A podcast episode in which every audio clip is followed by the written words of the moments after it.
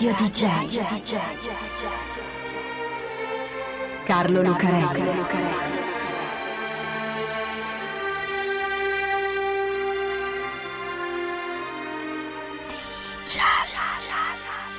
Carlo Lucarelli presenta Di Giallo, il radiodramma di Radio DJ. Salve a tutti, siete su Radio DJ, state ascoltando Di Giallo e io sono Carlo Lucarelli qui assieme a Fabio B per raccontarvi un'altra incredibile e stranissima storia. Alcune delle storie più strane, lo abbiamo già visto, hanno a che fare con luoghi, o meglio con non luoghi, nel senso che non si sa bene dove siano collocati nello spazio e qualche volta anche nel tempo. E anche quando posseggono coordinate precise di latitudine e longitudine che ce li fanno collocare sul mappamondo o nella cartina geografica, è come se non esistessero nemmeno. E c'è qualcuno che dice che in effetti non esistono proprio quei luoghi lì. Questa è la storia di uno di quei luoghi. O meglio, è la storia di come sia nato il mistero, il fascino, il mito di quel luogo che lo ha reso perfetto per uno dei nostri racconti. Perché questa è la storia della storia del Triangolo delle Bermuda. Un luogo meno fisico e concreto di quello, meno toccabile con la mano, forse, non esiste. Il Triangolo delle Bermuda non si può indicare con un dito sulla carta geografica, ma ci vuole almeno una mano aperta, se non due. È un tratto di mare, un grande tratto di mare che sta circoscritto da 3 punti, come un triangolo infatti. Penisola della Florida, in alto arcipelago delle Bermuda, in basso l'isola di Porto Rico. Sono 1.100.000 km quadrati di oceano Atlantico, 1.100.000 km quadrati di niente, solo acqua, solo mare. Qualche isoletta sparsa verso l'angolo est, dove c'è l'arcipelago delle Bermuda. Insomma, come dicono gli americani, un posto out of nowhere, fuori dal nulla, a casa di Dio, come volete voi, insomma. Ora, un triangolo così si può fare dovunque, nell'Atlantico, nell'Oceano Indiano, anche nel Mediterraneo. Prendi 3 punti e ritagli un pezzo di mare vuoto. Quello no, quello è particolare. Quello è un triangolo maledetto. Quello è il triangolo del diavolo. Quello è il triangolo delle Bermuda. A chiamarlo così per primo, o meglio quasi così, è uno scrittore che si chiama George X. Sand, che pubblica per una rivista americana che si chiama Fate.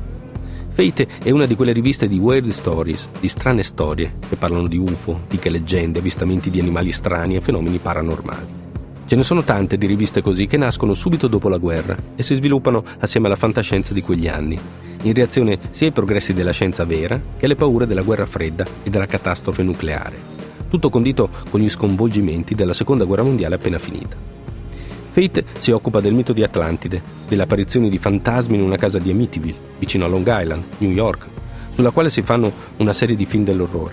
Si occupa di avvistamenti di UFO e nel 1952 uno dei suoi collaboratori propone anche questo articolo su un triangolo di mare che sta nell'Oceano Atlantico. George X. Sand ne aveva letto su un altro articolo, uscito un paio di anni prima sul bollettino della Associated Press, e poi sul Miami Herald a firma Edward Van Wynkel Jones. Un breve articolo che parlava di cose strane accadute in quel tratto di mare. Sand si incuriosisce, fa le sue ricerche e pubblica il suo pezzo su Fate. Gli dà un titolo inquietante: Sea Mystery e Tower Back Door, un mistero del mare alla nostra porta di dietro, perché non parla di roba che avviene chissà dove, ma proprio lì, vicino alla Florida, la porta di dietro degli Stati Uniti.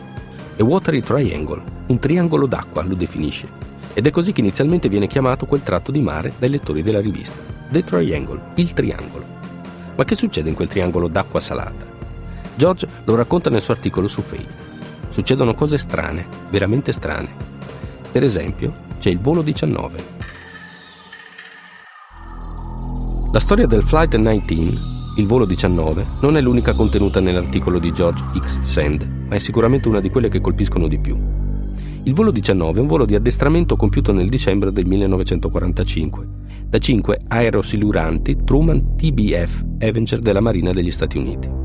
La guerra non c'è più, siamo in tempo di pace, ma non è che per questo gli eserciti si smontano o si fermano. La Marina degli Stati Uniti ha nel suo organico alcune squadriglie di aerei, tra cui gli aerosiluranti Truman, che devono appunto scovare le navi nemiche e sganciarli contro un siluro. Scopo della missione, infatti, è fare un giro nel mare che sta davanti alla Florida, fingere una missione di bombardamento e poi tornare indietro. Serve soprattutto ad addestrare le capacità dei piloti di orientarsi sul mare aperto, senza punti di riferimento, e calcolare il carburante necessario a volare fino all'obiettivo e poi alla base. La squadriglia del volo 19 si alza da Fort Lauderdale alle 14:10 circa. A fare da comandante e osservatore c'è il tenente Charles Carroll Taylor, un pilota esperto con 2.500 ore di volo al suo attivo. Benissimo. Check a posto, serbatoi pieni, il tempo è buono, si parte. Bombardamento simulato attorno alle 15, tutto regolare, volo di ritorno. Ma c'è qualcosa che non va. L'istruttore di un altro volo di istruzione che gira da quelle parti registra uno scambio di messaggi tra gli aerei del volo 19. Qualcuno dice: non so dove siamo, ci dobbiamo essere persi dopo l'ultima virata. L'istruttore cerca di mettersi in contatto con il volo 19 per vedere se può essere d'aiuto e gli risponde il tenente Taylor, che gli dice che ha tutte e due le bussole dell'aereo che non funzionano e che sta cercando di trovare Fort Lauderdale. Pensa di essere in vista della Florida, ma non sa che altitudine. Viene avvertita la base, a questo punto, che cerca di mettersi in contatto con Taylor e il suo volo 19, ma non ci riesce. Si registrano soltanto pezzi di conversazione tra piloti e si capisce che si sono persi e che sono nei guai. Poi il tempo peggiora, ma soprattutto il livello della benzina nei serbatoi si abbassa sempre di più. «Dobbiamo resistere fino all'atterraggio», dice Taylor ai suoi. Quando il primo aereo scende sotto i 3,8 galloni, che sarebbero più o meno 10 litri, andremo giù tutti assieme. Poi più niente. Il volo 19 scompare nel nulla da qualche parte a nord-ovest delle Bahamas, in pieno triangolo. 5 aerei con 14 uomini di equipaggio. Dove sono finiti? Per cercarli si alza in volo anche un idrivolante da ricognizione, un BPM Mariner, che arrivato da quelle parti all'improvviso esplode in volo e scompare anche lui. Di giallo, strane storie, sorprendenti e misteriose. Nel suo articolo su Fate, George X. Sand non parla solo del volo 19. Nel suo articolo ce ne sono altri 3 di voli che scompaiono improvvisamente. C'è un 19 in servizio passeggeri che faceva rotta Porto Rico-Miami. La notte del 28 dicembre del 1948, il volo NC-16002, con a bordo 29 passeggeri e 3 membri dell'equipaggio, scompare nel nulla, dopo che il capitano Robert Linquist ha detto di essere a 50 miglia a sud di Miami. C'è un altro aereo passeggeri, lo Star Tiger, che collega l'arcipelago delle Azzorre alle isole Bermuda, che scompare il 30 gennaio del 1948.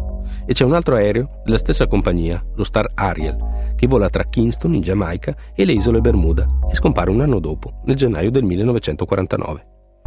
La più recente delle storie riportate da Sand è quella del Sandra, una nave da carico da 300 tonnellate che trasporta disinfestanti e pesticidi da Miami in Venezuela.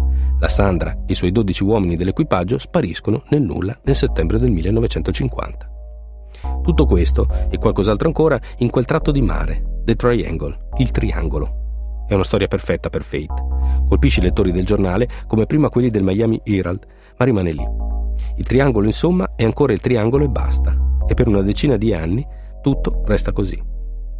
Poi, nel 1962, uno scrittore che si chiama Dale Title pubblica un libro di misteri vari, The Wing of Mystery.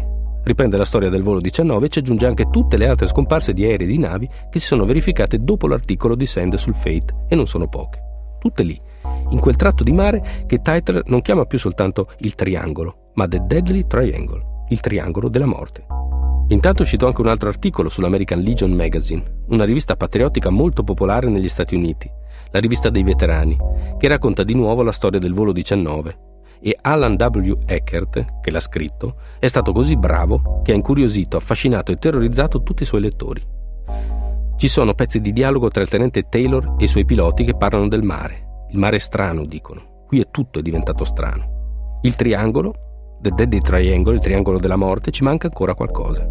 Perché tutti gli autori fino ad ora l'hanno collocato in un tratto di mare davanti alla Florida, ma poi nel 1964 arriva un altro scrittore che pubblica un pezzo su un'altra rivista come Fate, Argosy si chiama, un'altra rivista di strane storie misteriose, ed è lui, Vincent Gaddis, a collocare esattamente quel tratto di mare attorno alle Bermuda e a chiamarlo come lo conosciamo, The Deadly Bermuda Triangle, il mortale triangolo delle Bermuda.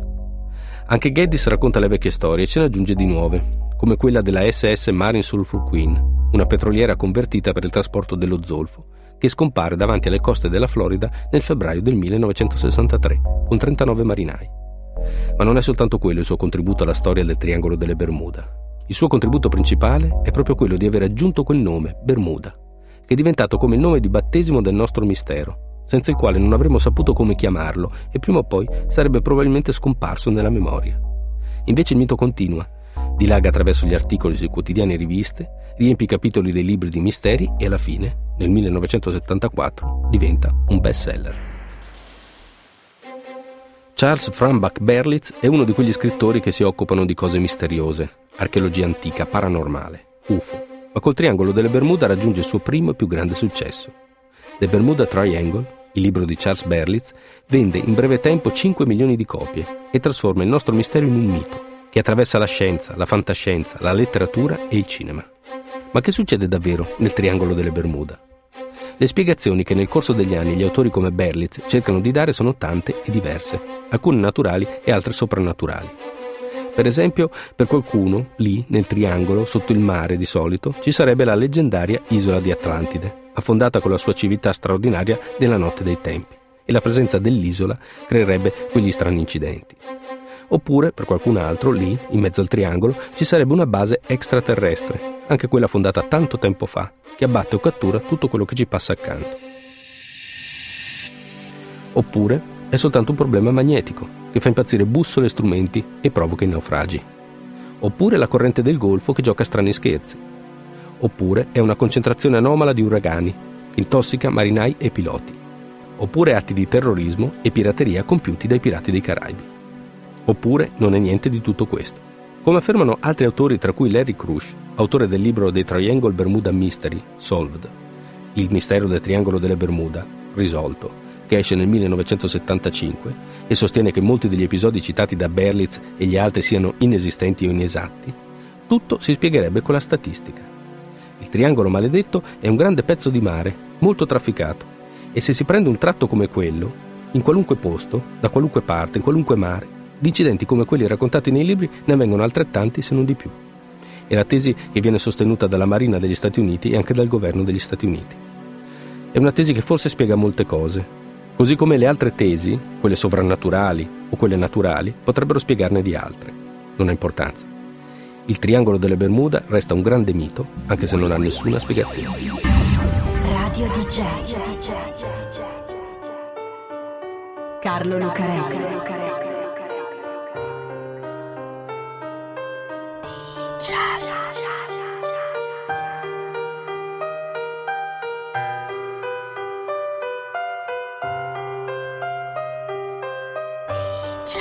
cha.